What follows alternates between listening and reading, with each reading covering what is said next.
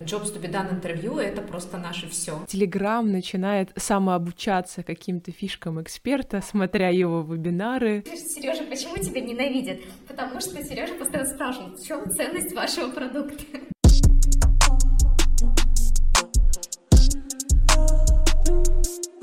Всем привет! Это третий сезон подкаста «Эксперта Патроном». И в этом сезоне мы говорим о разных подходах и форматах при создании образовательного продукта. Сегодня мы решили разобрать уже достаточно популярный, но, наверное, не до конца понятный инструмент — это Telegram. И для того, чтобы наша беседа была продуктивной, мы позвали того человека, который, мне кажется, ежедневно работает э, с этим инструментом. Это Вика Виноградова. Э, Вика, привет. Привет. Спасибо, Оля, что пригласила. Вика, расскажи, пожалуйста, немного о себе, о своем знакомстве э, с этим инструментом и почему ты э, сейчас проектируешь образовательные продукты с помощью Telegram. Я продукт менеджер образовательных проектов, а на самом деле в образовании я лет 15, наверное, абсолютно в разных ролях, начиная с того, что когда-то открывала свой детский сад, так что занималась корпоративными тренингами, ну, то есть вообще с разных аспектов я изучала образование, но а еще я всю жизнь а, что-то делала как предприниматель, всегда что-то предпринимала, пыталась строить разные бизнесы, и вот в какой-то момент все это сошлось, а, и а, в продуктовом подходе у меня есть свои личные проекты, и я прихожу в команды, как продукт тоже помогаю выстраивать процессы. Что касается Телеграма, а, где-то лет нет, ну, наверное, знакомство с ним началось с самого основания, я большой поклонник этого инструмента, но именно как а, образовательного инструмента лет пять назад я работала а, контент-менеджером а, в онлайн-школе английского языка международной, и там мы экспериментировали с разными форматами инновационными. И вот Telegram стал одной из площадок, где мы экспериментировали. И там мы стали проводить челленджи по английскому языку, которые очень круто вовлекали. Ну, как пример, например, это челлендж по произношению, когда допустим, 30 дней, ты получаешь каждый день от преподавателя там, отработку одного звука, присылаешь ему обратно аудиофайл, он дает тебе обратную связь, корректирует, просто были шикарные результаты. И мы там пошли придумывать и актерские челленджи, и по контенту, и по инстаграму, что только не было. Это был очень классный опыт. Потом из школы я ушла и уже стала сама развивать этот инструмент. Так началась эта история. Вообще, Telegram это инструмент для общения, не для обучения, не целевой именно для решения образовательных задач. Как ты думаешь, почему кто-то начал его так использовать, кто-то продолжил, и видишь, вот э, есть те, кто продолжают и будут продолжать. Есть ли вот у тебя ответ, как э, вообще этот инструмент э, заточили или там как он заточен под образование? Ну, для меня нет а, понятия целевой инструмент для образования, потому что если начать углубляться, сразу представляется там тетрадь в клеточку, доска, мел, ну то есть что значит целевой инструмент. И на самом деле образование это ведь про общение, а в том числе. А тут как бы сам формат предполагает. Мы сейчас много говорим о том, что просто фронтальный формат, просто потребление контента, оно уже не работает, да, нужно искать другие форматы. И как раз-таки через коммуникацию в мессенджере а, многие задачи решаются. Поэтому а, я могу рассказать пример из, из другой жизни о том, как можно видеть разные инструменты для своей профессии. Однажды я проходила курс а, по оказании первой медицинской помощи, и его вел преподаватель а, из МЧС. И вот он всегда шутил, что он видит шины во всем. Он говорит, вот стул для меня это шина, вот там сумка это шина. А, и вот так же я, я вижу шины или инструменты для обучения совершенно в любом инструменте. Вот действительно, я что-то наблюдаю там за сыном своим, да, что он делает, как он там, какие-то его развлечения. Я всегда сразу начинаю думать, а как это можно применить к образованию? Какую-то игру, какую-то, какой-то гаджет. И Telegram по, по мне идеально подходит. Ты сказала про общение, про то, что мы же не учимся, ну, иногда мы учимся в вакууме, самостоятельно, наедине с собой, но в целом, обучая, да, есть такое, такая пословица, да, обучая, мы обучаемся, и в целом создание какого-то комьюнити образовательного, вообще общение по поводу того, что ты узнал, это классная история. Вот, может быть, здесь ты можешь еще насытить э, тот тезис, что Telegram подходит для обучения, еще какими-то примерами, которые бы наглядно демонстрировали, что да, использовать Telegram для того, чтобы общаться по поводу какого-то образовательного продукта, это хорошо, это срабатывает. Ну тут Оля называется «Спасибо, что спросила». Потому что про это я могу долго рассказывать, про преимущества обучения в Телеграме. Прежде всего, вообще нужно, конечно, создавать образовательные продукты там, где тусуется твоя аудитория, где они есть. А я знаю, кстати, очень классные примеры образования в сторис в Инстаграме. Это тема другого подкаста, не моя специализация, но вот как пример очень хорошо работает. А Telegram удобен тем, что он у тебя в кармане. И если принимать концепцию микроленинга, которая, по-моему, все больше и больше завоевывает умы и а, ученых, и простых людей о том, что это наиболее эффективный инструмент, то а, Telegram подходит идеально, потому что у тебя всегда в кармане учебные материалы, и ты в любой момент сидя в очереди, едя в метро, можешь, или даже в машине, включая, включая аудиоформат, ты можешь учиться и тебе не нужно специально заходить на платформу, тебя ничего не ограничивает. Вот эта легкость и доступность, она, конечно, главное преимущество. Плюс разные форматы. Телеграм особен тем, что в нем можно все. Вы можно и аудио записывать, и видео, и наши любимые видеокружочки просто всегда а, пользуются популярностью размещать ссылки, а много чего можно. Понятно, интерактив ограничен, но базовые инструменты для обучения там все присутствуют. Третий момент — это, а, конечно, комьюнити. Телеграм, он про общение, и сам формат предполагает постоянную коммуникацию. Тут важно ограничивать, потому что эксперт тоже не должен работать 24 на 7 и устанавливать правила. Но вообще сам факт того, что ты можешь с экспертом быть на связи так близко, и эксперт может ни через кураторов, ни как-то, ни через какие-то формальности, просто вот имеет порыв, да, и написать. И тут создается очень классный опыт образовательный, связь определенная. И когда мы создаем курсы потоками, каждый курс не похож на другой, потому что, по сути, само комьюнити, сами люди формируют то, каким этот курс будет. И это тоже здорово, это дает определенный опыт. Ну, это я назвала три, я могу больше, но можем пока остановиться. Есть э, несколько таких но и возражений, о которых мне кажется нужно порассуждать. Если мы берем твой тезис про доступность — это, безусловно, так. Телеграм э, ближе к пользователю, к обучающемуся, нежели там, даже платформы и приложения. Но в то же время образование, оно предполагает некоторую такую уединенность, настроенность. А когда ты заходишь в Телеграм, у тебя может быть куча чатов, сообщений, каких-то дополнительных водных, которые будут тебя отвлекать. Здесь мы говорим про в целом такую мотивацию. Вроде бы обучение ближе, но с другой стороны оно дальше, потому что нужно пробраться сквозь все чаты и дойти до того, чтобы вникнуть в образовательный продукт. Поделись, может быть, у вас есть способы решения вот э, такой непростой задачки, как э, удержание пользователя и его мотивация проходить обучение в Telegram.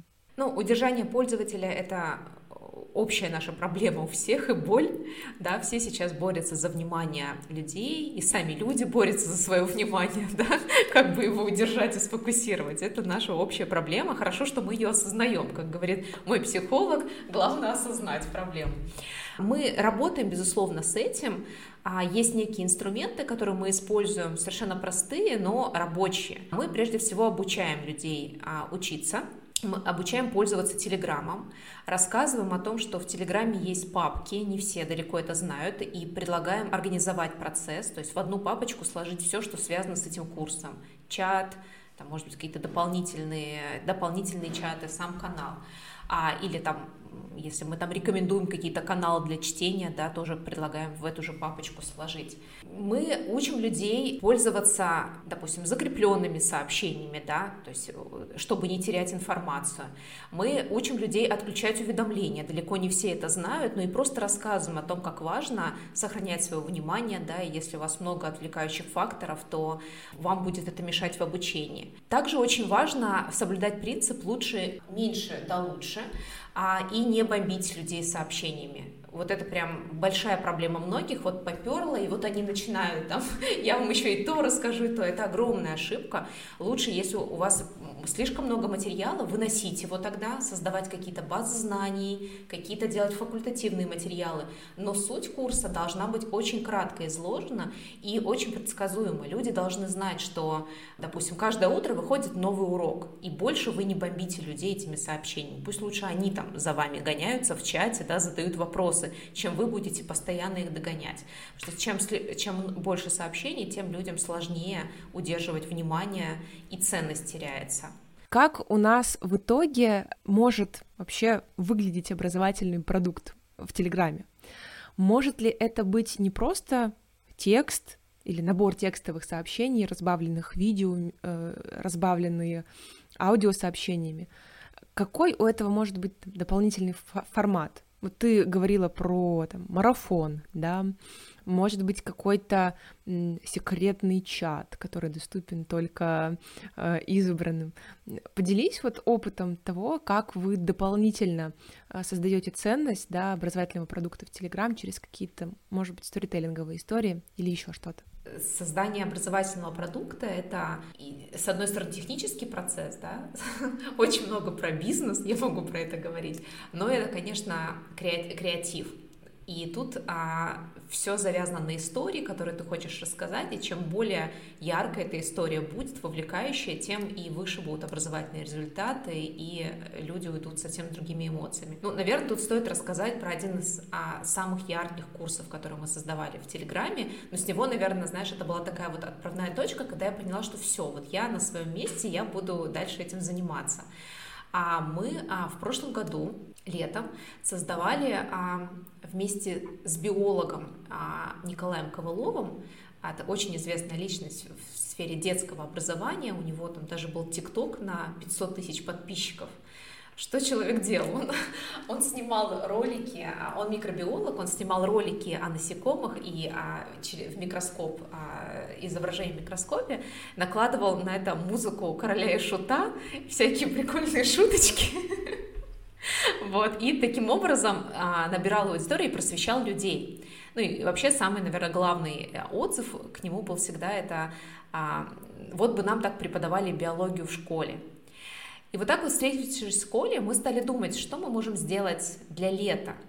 Мы понимали боль наших родителей, а что они не хотят, чтобы дети провели лето в гаджетах. Поэтому мы не хотели предложить им какой-то образовательный продукт, который бы заставил детей сидеть в телефоне или за компьютером. Мы могли бы, но не, не захотели. И мы придумали формат а, телеграм-экспедиции, а когда мы детям выдавали раз в три дня большое емкое задание, которое было красочно оформлено текстом, было к нему видео, где Коля там и пел, и на гитаре играл, и чего только не делал. А были а, какие-то чек-листы инструкций. То есть оно было такое очень емкое задание, которому нужно было сходить в магазин что-то подкупить, может быть, там мелкое, да, там для экспериментов, понаблюдать 2-3 дня а записать свои наблюдения в дневник. Ну, то есть это была целая такая история на лето. И, в общем, все лето, у нас было 20 заданий, да, вот на, на, на, на все лето мы растянули их. А, и у нас было 700 участников а, нашего, нашей экспедиции, а, причем это были участники со всего мира, у нас там были из Чили, из Франции, вообще я с Австралии, из Канады, со всего мира. И, ну и, конечно, самая отдельная история это был чат, потому что туда сыпалось просто эти фотографии, картинки, изображения. А дети делились своими находками и получали обратную связь. Они друг друга комментировали. Причем было интересно посмотреть, какие муравьи в Канаде, а какие в Чили. Они реально разные. Это был полный восторг. А, и еще Telegram тут давал преимущество, что дети могли нам отправлять как фото, как текстовые, так и аудиосообщения. Малыши, которые не могли писать, они нам записывали аудио. И а, наш прекрасный Коля, как он все это выдержал, он еще умудрялся на все это отвечать. Ну, мы как кураторы отвечали, но и он очень сильно вовлекался. Но еще главная изюминка этой а, экспедиции была в том, что наш эксперт, он не сидел на месте, он перемещался по по, по, по России, сам ходил в какую-то экспедицию, и все его ролики, истории, вот эти вот магические кружочки, они были из разных мест, то из гор, то из деревни, то откуда-то. Это создавало атмосферу присутствия. Уникальнейший был опыт, мы до сих пор его вспоминаем. В этом году не удалось перезапустить, думаю, в следующем году будет. Но проект а, вырос в большую историю. Теперь это и клуб по подписке, и какие-то отдельные уроки. То есть там уже целая а, образовательная среда вокруг него выстроилась. Я сейчас вышла из проекта, но слежу за коллегами, они, э, у них все хорошо. Но вот эта экспедиция дала тогда, конечно, просто большой буст да, к тому, чтобы развивать это все в Телеграме. Мне кажется, само слово экспедиция уже тебя просто окунает в какое-то э, просто невероятное ощущение и такого ожидания э, чего-то грандиозного, какого-то открытия. То есть просто тут еще насыщенность э, самого смысла, вот э, именно просто одно слово, а у тебя уже целая какая-то история рождается. Хочется просто дополнить, что у нас а, самые вот отзывы, которые просто вызывали там у нас слезы, нам родители письма писали после этой экспедиции, и вот они говорили, что мы из-за ваших заданий по пять часов теперь гуляем в лесу, потому что ребенок там ищет какую-то там определенную находку. И это, конечно, было прекрасно. Там вовлекалась вся семья, все наблюдали, приходили соседи, а, классная была история. Я вообще такие истории очень люблю. Во-первых, потому что это связано все равно с детским образованием. Это всегда чуть трогательнее, чем мы обучили взрослых. Э, во-вторых, это еще такая семейно образующая получилась история. И это, безусловно, невероятно, невероятный профит, да, вот, э, казалось бы, курса в Телеграме.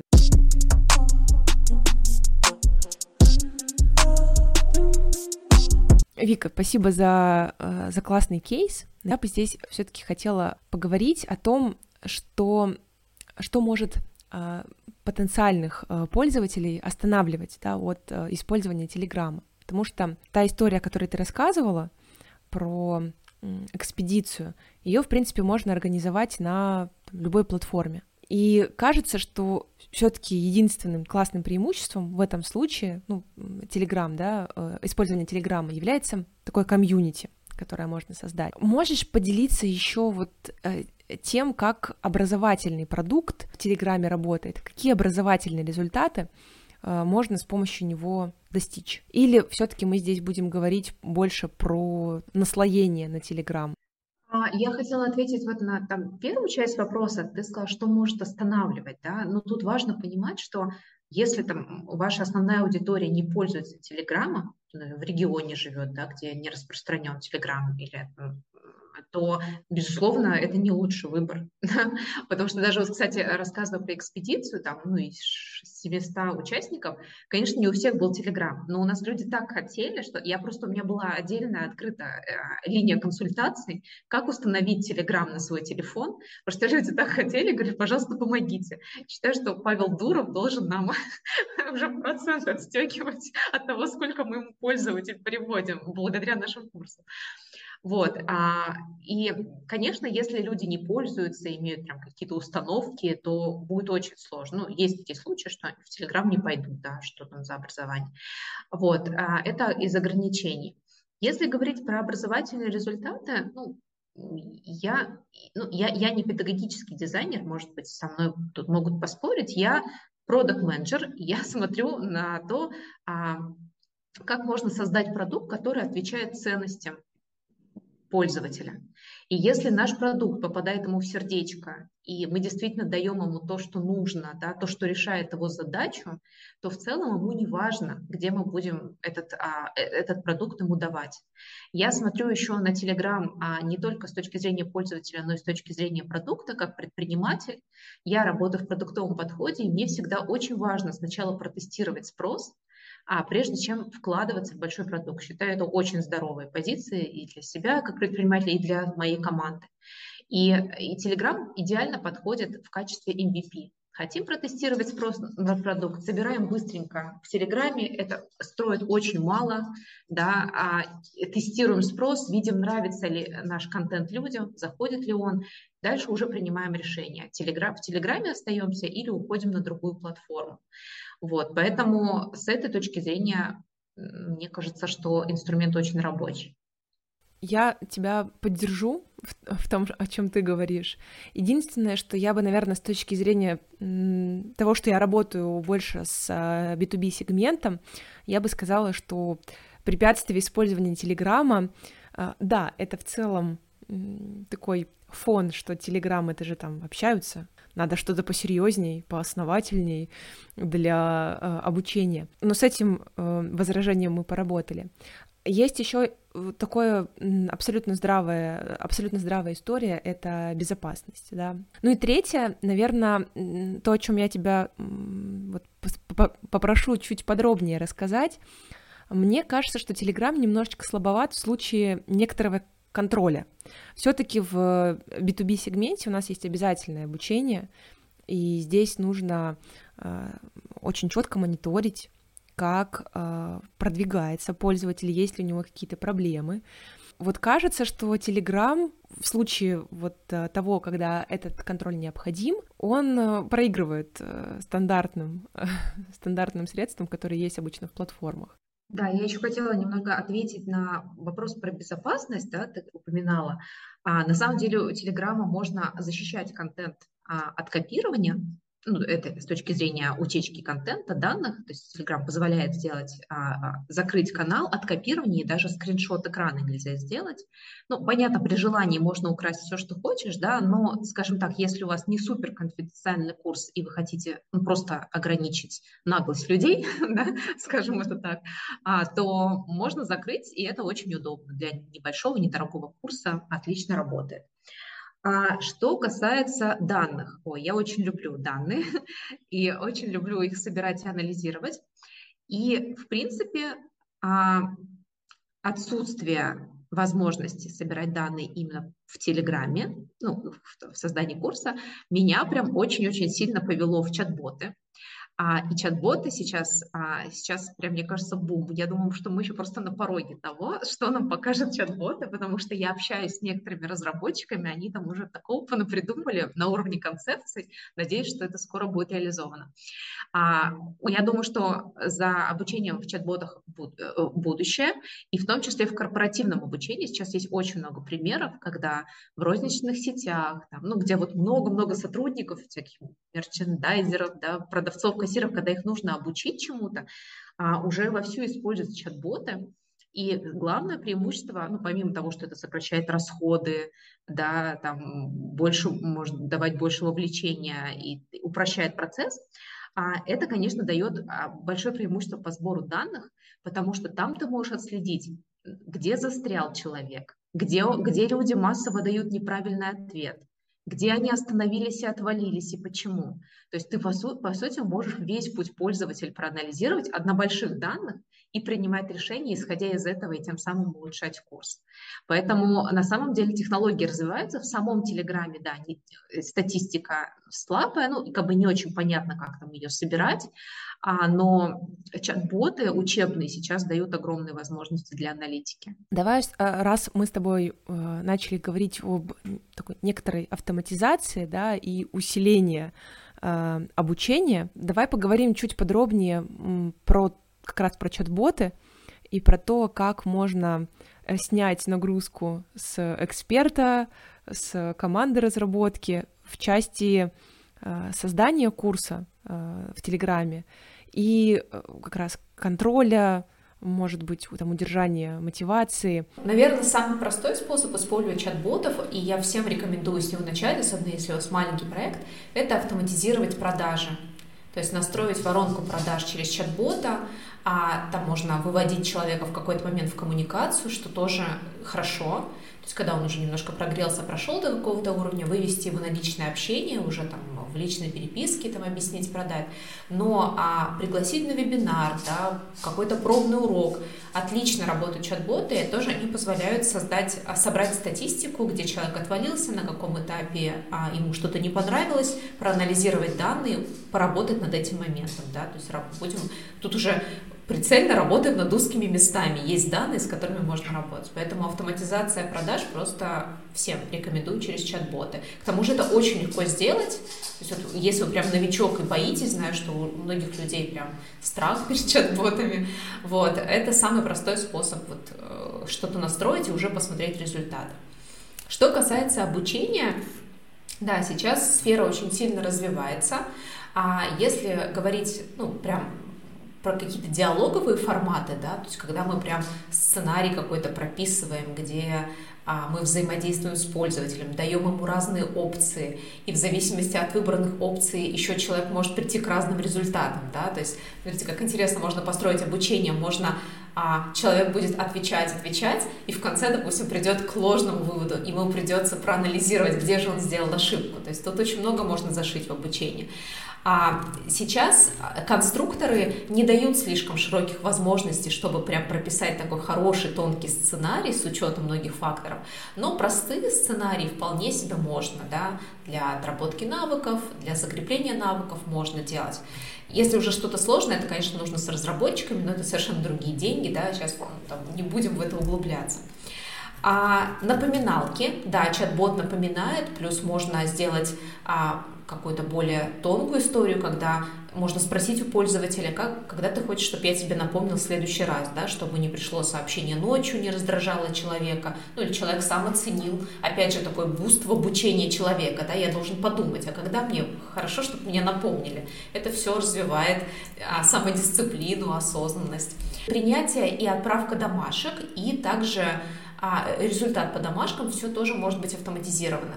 То есть человеку приходит пожалуйста, отправь домашку, он отправляет, бот там, принял, сказал, отлично, жди ответ, а в базу данных поступили все домашки, преподаватель их, допустим, разом за вечер проверил, дал обратную связь, и чат-бот разослал всем пользователям а, уведомления.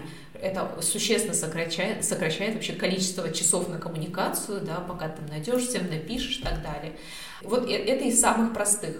Вот еще, кстати, интересный вопрос. А если думать про делегирование и автоматизацию, да, вот можно же нанять куратора, а можно сделать а, чат-бота. Но на самом деле тут очень такой интересный вопрос, мы сейчас над ним, над ним размышляем. На самом деле чат-бот может быть очень классным отражением самого эксперта. Если его тонко настроить, если в него заложить tone of voice эксперта, да, как он обычно общается, может быть, какие-то видео, на самом деле чат-бот может быть даже гораздо ближе, чем живой куратор для человека, потому что куратор все равно будет накладывать свои какие-то ну, свои личностные характеристики, да. Да, если у вас там хороший бюджет, вы можете отлично его подготовить, прокачать. Но, как правило, в образовательных проектах на старте не так много бюджета, и куратор будет там от себя действовать. Поэтому иногда стоит подуматься, во что вкладывать деньги. Иногда можно сделать очень хорошего чат-бота с отражением вашей личности, и он будет справляться с большими объемами и более качественно. Да, я уже подумала о том, что в какой-то момент в этой истории появляется искусственный интеллект, и Телеграм начинает самообучаться каким-то фишкам эксперта, смотря его вебинары, и, собственно, все восстание, э, восстание машины и восстание Телеграма происходит.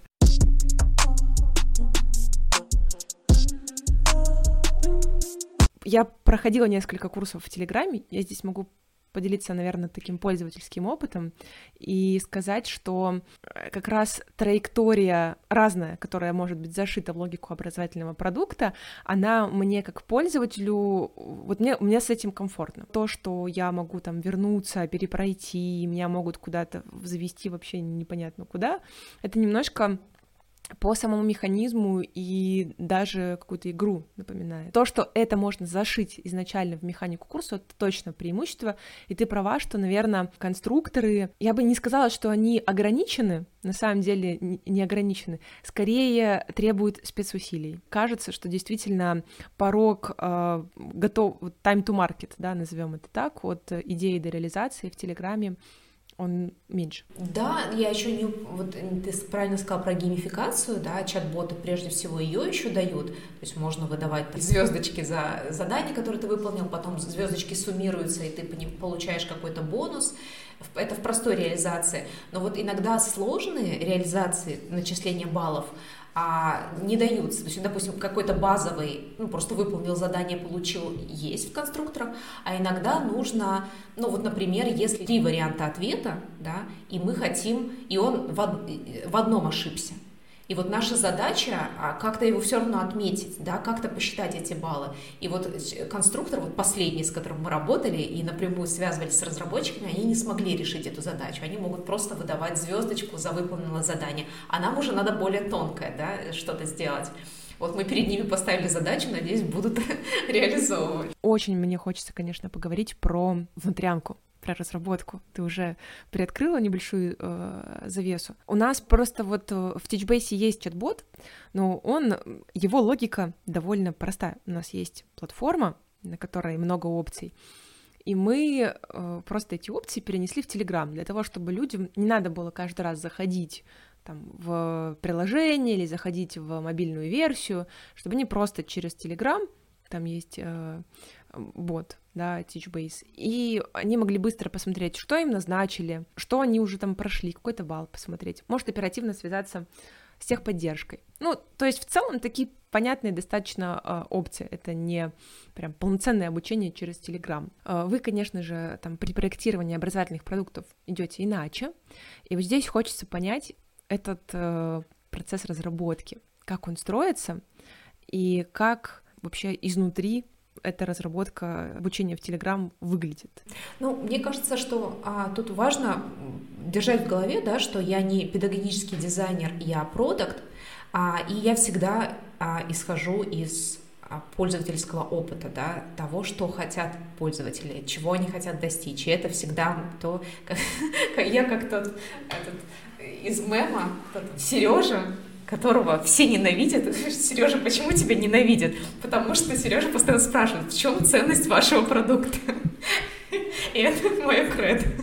Извини, тебя тут э, перебью. Возможно, я не буду популярна, ну, то есть мое мнение не сильно поддержит э, там, сообщество, но я считаю, что современный, вот, во-первых, конечно, есть это ограничение педагогический дизайнер, методист, методолог, у всех разное понимание этой истории, но мне кажется, любой кто занимается проектированием образования, на уровне создает какой-то текст, формирует пользовательский путь в образовании. Он должен спросить про ценность, он должен быть этим Сережей, который, ну, держит в уме. Да, это безусловно важно, и мы спрашиваем про опыт человека, про то, как он привык учиться, да, а какой у него был опыт а, до этого, что он любит, что нет, сколько у него времени. И исходя из этого уже будет какая-то общая концепция. Мы будем понимать, да, что, что это должен быть за продукт, сколько он времени должен занимать у человека и так далее. Конечно же, мы узнаем, какой образовательный результат хочет получить наш клиент и к чему мы хотим его привести. И это тоже отдельная история. Можно тебя здесь перебить? То есть в целом мы говорим про историю с э, таким формированием ПРТ от отца, с тем, что происходит какой-то КСДФ, и вы, а, формируете там образовательную ценность продукта, ну, как понятно для чего, потому что его нужно продать и продвигать. И формируете образовательные результаты на этом понимании. Jobs to be done интервью — это просто наше все святилище. С него мы все, когда начинается это действие, все, все собираются в сакральный круг и обсуждают эти данные. Ну, мы очень любим исследовать аудиторию, это просто наша всегда а, важная часть. А мы, мы обязательно исследуем аудиторию после курса. Да? Первый запуск провели, мы потом проводим глубинное интервью и улучшаем, а, узнаем, что было так, что не так, что надо улучшить.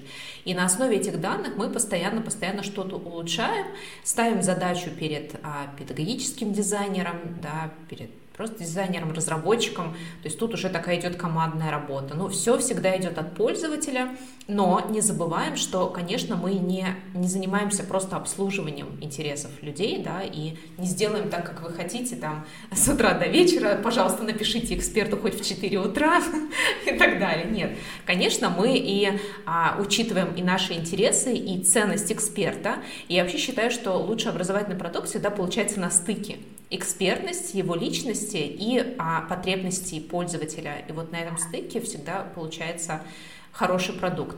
Вот. И если говорить, все-таки твой был а, вопрос про разработку, а, я чаще проектирую продукты все-таки от образовательного результата. Я знаю, что есть много подходов а, в пет-дизайне, там, и от задачи, и от опыта, и от а, челленджа, может быть, какого-то, да, там, не буду углубляться, потому что не специалист, но я все равно всегда иду от образовательного результата, потому что это главная ценность. И даже если пет-дизайнер будет ну, предлагать какие-то более креативные подходы, я все равно сведу все к тому, что получит пользователь, какой, по сути, будет для него возврат инвестиций, потому что я всегда смотрю на образовательный продукт, если мы говорим про серьезное образование, да, про получение скилла или профессии, это в любом случае инвестиция в себя. И мы должны как-то отвечать за это, да, мы должны, когда пользователь предъявит, а где же, да, а где же те навыки, мы должны а, уметь на них ответить. Поэтому для меня это всегда преимущество, а уже там как идет а, разработка, ну, уже зависит от, от команды, да, от продукта, там по-разному складывается. Давай тогда здесь проведем связку между э, тем, что мы провели КСДФ. Ты вот э, обозначила, что э, после э, тоже есть э, этап такого как КСДева, только уже по завершению продукта. А какие тогда э, метрики э, вы кладете в основу есть какие-то специфические, но есть понятные, стандартные, да, связанные там, с доходимостью, с тем, э, насколько там, э, потом готовы рекомендовать продукт. Ну, в общем, э, как вы вот работаете с метриками после того, как есть этап КСДева в начале и в конце. Да, с метриками большой вопрос в образовании, наверняка ты знаешь, очень сложно мерить. Недавно читала статью о том, что, по сути, единственная метрика, которая может быть, это процент трудоустройства после профессионального курса. Это хоть что-то можно померить, но это такая метрика, да, до нее ее достичь. А, конечно, доходимость, конечно, а, удовлетворенность, конечно, там готовность рекомендовать, а замеряем ожидания, там человек с чем пришел, какие были ожидания, насколько ожидания оправдались в конце. Стараемся как-то после каждого урока, какого-то взаимодействия тоже собирать данные, то есть оценивать а, с точки зрения пользы, насколько этот урок был полезен для вас, да, там и так далее. Ну, стандартные метрики, но, к сожалению, все они довольно мягкие, да, а, и ну, это с любым образовательным работом сложно, э, продуктом сложно работать. Ну, даже та же доходимость, а в целом метрика, которую можно посчитать, ну, по крайней мере, в количестве людей, да, и это понятно, но не всегда она дает объективные данные того, что если человек дошел, он получил нужные ему знания, а сложно с этим работать. А, для нас это прям открытый вопрос, мы постоянно уделяем время а, и обсуждаем метрики и а, ищем способы, но вот какого-то универсального ответа, который, мне кажется, это всем задают людям из образования про метрики, я вот как слушаю подкасты и смотрю, всех спрашивают, ну, примерно все немножечко плавающе отвечают на этот вопрос. Возможно, искусственный интеллект нам в будущем позволит найти какие-то классные метрики. Да, я тебя, наверное, тоже тут э, поддержу, что вопрос с метриками. У нас даже был отдельный подкаст э, в первом сезоне. Мы разбирали вопрос метрик э, в образовании и в корпоративной среде в том числе, потому что в замкнутой системе еще сложнее с этим, чем в там, B2C, где ты можешь что-то придумать и попробовать это внедрить. В корпоративной сфере еще нужно согласовать, еще нужно понять, для чего это делать. Ну, плюс связка бизнеса и обучения тоже такая не самая тривиальная. Здесь мы все в одной лодке, в одной образовательной лодке, неважно, Telegram, не Telegram, B2B, B2C, у всех есть к этому вопросы. Давай еще вот про внутрянку, да, разработки продуктов. Я хочу здесь двух сторон, наверное, с тобой поговорить. Во-первых, про команду Ты просто упоминала разные должности, но, предположим, мы уже э, за 40 минут или там сколько нашего подкаста, мы уже убедили э, нашего потенциального слушателя, что ему нужно попробовать это обучение. Э, расскажи про команду, которая делает проект. Ну, вот мне кажется, что еще в Телеграме такая штука, что вот можно одному. Вот я знаю, что есть люди, вот, которые пока один, но хочу. И вот Телеграм — та история, когда можно одному. Я, я не сторонник одному. Я считаю, что всегда нужна команда, но если ты... Мне, кстати, есть примеры экспертов, которые вот они одиночки, они уже несколько лет делают, что-то пилят в Телеграме себе в удовольствие и зарабатывают на этом. Ну, то есть это не бизнес, не прибыльный бизнес, но это дополнительный доход. Кому-то это нравится, почему нет? И, а, и опять же, это же тестирование, да, вот хочу, у меня есть идея, пока команды нет, денег нет, но я могу попробовать запустить что-то сам, пошло, пошел собирать команду. То есть в этом плане а, мне очень нравится тоже Telegram, что можно небольшую, ну, одному или небольшой командой. А если уже говорить про развитие проекта, да, то, понятно, нужен контент-менеджер, который будет а, создавать хороший, качественный контент, понимая особенности Телеграма, и упаковывать там слова даже эксперта, ну, то есть если у эксперта проблемы с созданием контента. Ну, в зависимости от курса, да, там, ну, всегда хорошо, когда есть дизайнер, но если как бы ограниченный бюджет, опять же, вы на этапе тестирования, то можно там первый раз самим собрать, накосячить, собрать обратную связь и потом уже что-то доделывать и нанимать дизайнера разработчик, технический специалист, который поможет с техническими настройками чат-бота, да, а, а, автоматизацией продаж и так далее. Ну и, наверное, на маркетинг человек, да, то есть если вы сами этим не занимаетесь, хотите делегировать, то любой курс надо продать. Можно создать какой, какой прекрасный курс, э, любой прекрасный курс, но если он не продается, вы не подтверждаете ценность деньгами, то в чем смысл тогда? Ну вот для, для старта я бы такую команду собрала в Телеграме довольно мало инструментов, которые можно назвать интерактивными. По сути, из таких прям простых вещей это режим викторины, э, который можно использовать. Как вы там, командой или при проектировании обучения закрываете то, что у Телеграма низкий набор инструментов для интерактивности. Не помню, говорила в начале или нет, когда говорила про преимущества. Обычно я всегда в конце еще говорю, да, конечно, есть недостатки. Это ограниченность инструментов, не так много интерактива. Но как практика показывает, что ну, немножечко вот это значение интерактивности, оно преувеличено в образовании, да, а даже, кстати, в детском образовании. А интерактивность, она имеет такую способность надоедать быстро, да, если мы циклично что-то одно и то же повторяем, то быстро, это нужно тогда сделать очень огромную разработку, там, когда будет постоянно что-то меняться, разные вариации ответов появляться, но это совершенно другие деньги, да, другие вложения. Поэтому а, по опыту наши пользователи не слишком а, нуждаются в большом интерактиве, и даже мы ну, видели, что активность отвечать на какие-то вопросы, она снижается со временем, но что точно не снижается, это вовлеченность в комьюнити и живое общение. Это, это никогда не снижается, да, и оно поддерживается, поэтому вот э, какая-то круглое видеосообщение от эксперта с каким-то неожиданным инсайтом из какой-то там, не знаю, бодрой фразы, оно мотивирует и вовлекает людей гораздо больше, потому что они отвечают, они что-то генерируют в ответ, а, чем ну, просто какие-то стандартные а, механизмы вовлечения. Но ограничения есть, это нужно понимать. Если у вас курс а, нацелен на постоянный интерактив, то, наверное, Telegram не подойдет, а, потому что есть объективные ограничения. Мы все время говорим про то, что в данном обучении очень большая роль а, ложится именно на эксперта. И от его личности, от его такой инициативы зависит очень многое. Так ли это? И были ли у вас курсы, которые вы делали без эксперта, который постоянно, э, ну, отвечает, да, который постоянно на связи? Я сейчас не хочу четко разделять там, асинхронный и синхронный формат, но условно. Э, был ли у вас такой опыт, или, например, мы можем сделать вывод, что вообще не стоит без эксперта идти в вариант истории обучения в Телеграме. Ну, безусловно, роль эксперта важна, потому что ну, сам Telegram позволяет вот эту создавать большую близость, и люди рассчитывают, да, часто в отзывах люди пишут, не хватило эксперта, маловато было, да, ну, вот оно прям чувствуется, несмотря на то, что мы стараемся много давать.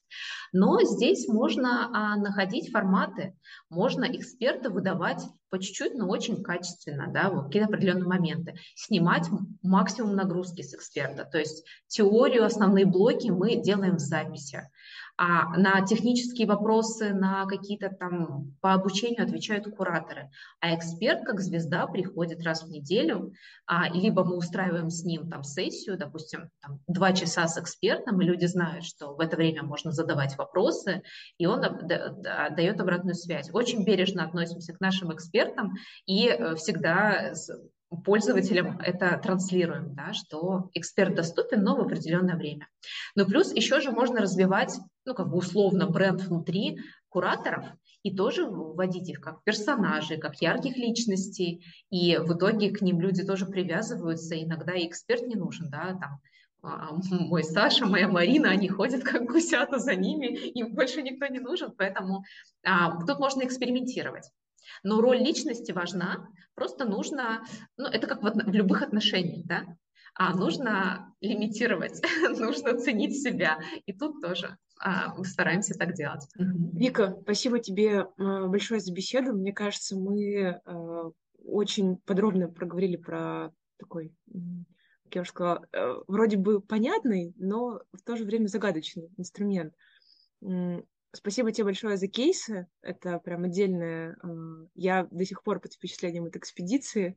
Прям вот э, очень, очень э, хочу посмотреть. Я тебя обязательно... Я думаю, что, может быть, мы оставим какие-то ссылочки, если наши слушатели тоже захотят познакомиться с проектами.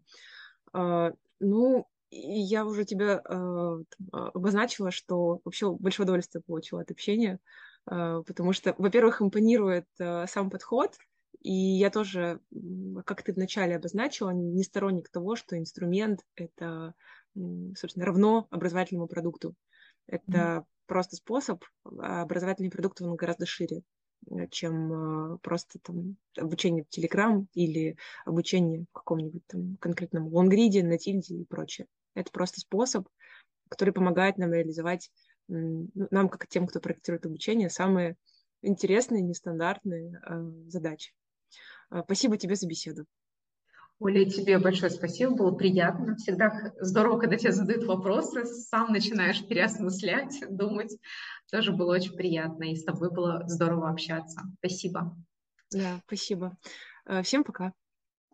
Да, всем пока.